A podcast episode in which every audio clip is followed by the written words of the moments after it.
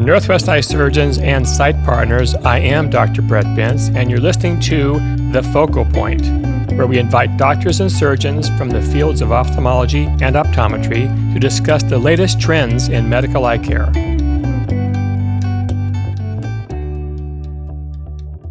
Welcome to our first refractive surgery podcast. There have been tremendous improvements in technology for both corneal based as well as lens based surgery. So, for this podcast episode, we will be discussing specifically light adjustable lens technology for cataract surgery. We are joined by Dr. Kerri Svanda, who is an optometric physician that works at our corneal and refractive surgery clinic of the Northgate Seattle office. She works closely with our refractive surgery team, led by Dr. Audrey Rostov. Dr. Svanda, hello, and thanks so much for joining us. Hello, Dr. Bentz. Thank you for having me. Now, we understand that LAL was approved for cataract surgery about five to six years ago. So we have had a number of years to study the results, and you firsthand have been witness to the details of its use and, of course, the outcomes. So, first of all, for those who have little or no experience, please tell us what LAL or light adjustable lenses are made of and how they work. Sure. They these intraocular lenses are still a three-piece foldable IOL. They're made of a photosensitive silicone material and these lenses have light reactive molecules in them called macromers that when exposed to ultraviolet light, the macromers polymerize and attached to each other, changing the shape of the intraocular lens. That's an excellent description because it does involve this wonderful technology that can actually allow this silicone lens to change. So, what would you say are the primary advantages for considering LAL cataract surgery over other options? Well, just as we just had just mentioned, um, the changeability of these lenses post implantation. So they are highly customizable. Um, we can treat two diopters of myopia or hyperopia and up to three diopters of astigmatism. So the lens minimizes the effects from wound healing or post implant IOL movement. They're excellent for previous LASIK or previous PRK patients since sometimes their preoperative calculations can be very difficult to um, accurately assess since the cornea has already been permanently altered and it no longer fits our standard power models or calculations that we have so the patients can feel like they have some control and some say in their final outcome because after their first adjustment, they go out into the real world and they test run their vision between the adjustments. And then they come back and they tell me what's been working for them, what they would like to adjust, either their near vision a little bit further, a little bit closer, or their distance isn't quite as sharp as they can be. And so these lenses, yes, they're very time intensive, but patients seem to be very, very happy with the results.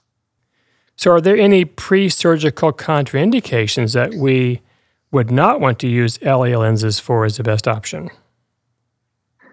Absolutely. Um, once again, because these lenses are so time intensive, probably the main consideration is do patients have the time to come back week after week for potentially up to six weeks after um, their cataract surgery for these weekly adjustments?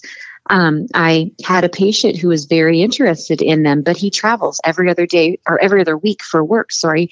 And he just couldn't commit to these adjustments and couldn't spread out the treatments over a three month time period because our patients have to wear UV blocking sunglasses or UV blocking clear glasses 24 7 until the final treatment is in place. These are also because of the ultraviolet exposure. They're not for people who've had previous episodes of herpes eye infection or people taking any medication that makes them more sensitive to ultraviolet light. So these have a lot of chair time, is what you're suggesting for optometry. So do we co manage many of these patients because of the chair time?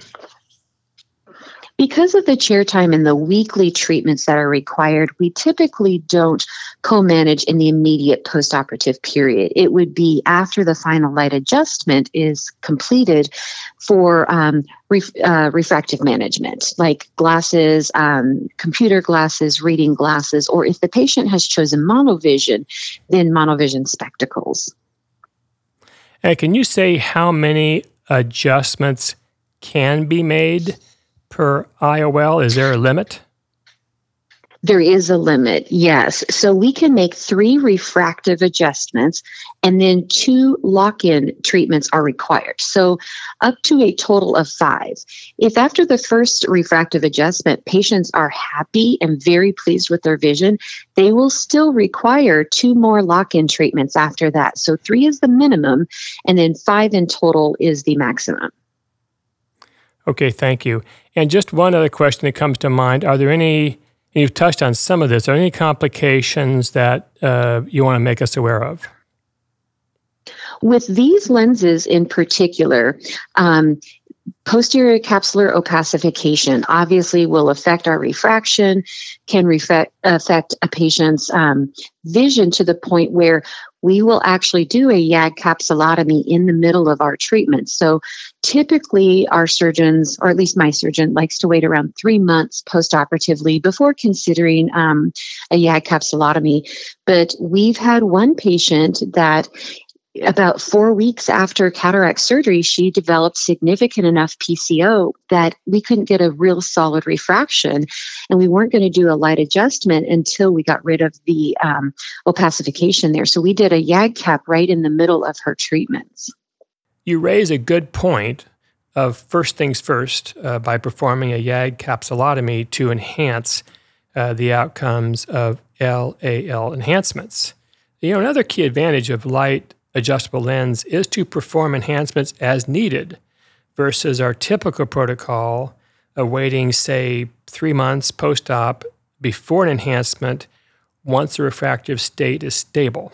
And then, for example, PRK enhancement, we have to often wait another few months to recovery. So you're looking at the three months initially plus two, three more months. You're looking at upwards of five, six months versus the LAL accomplished in a very short period of time.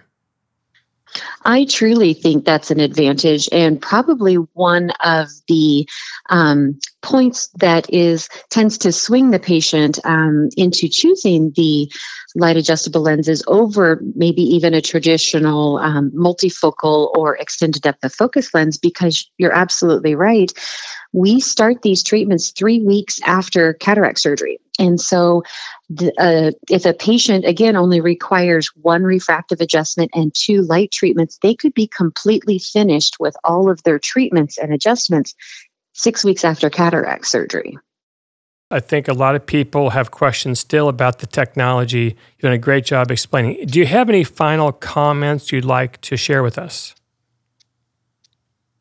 when we first started the light adjustable um, lenses and treatments, it was about a year ago, and there definitely is a learning curve.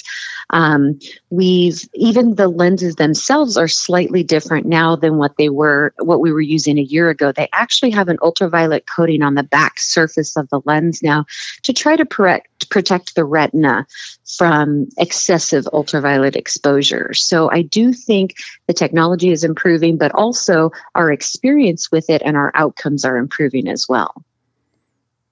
Well, well done. Thank you so much for taking the time to join us and helping us better understand this amazing technology. Kerri, as always, your leadership as well as contributions to our corneal clinic are richly appreciated. Thank you, Brett. My pleasure.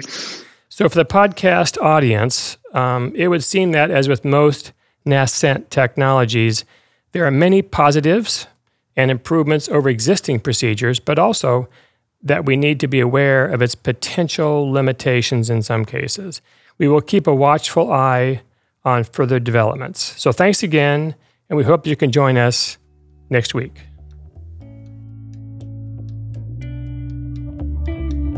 That's this week's edition of The Focal Point. If you enjoyed today's podcast, please subscribe and tune in next week for another episode and update on medical eye care. I'm your host, Dr. Brett Bentz, and thank you for joining us.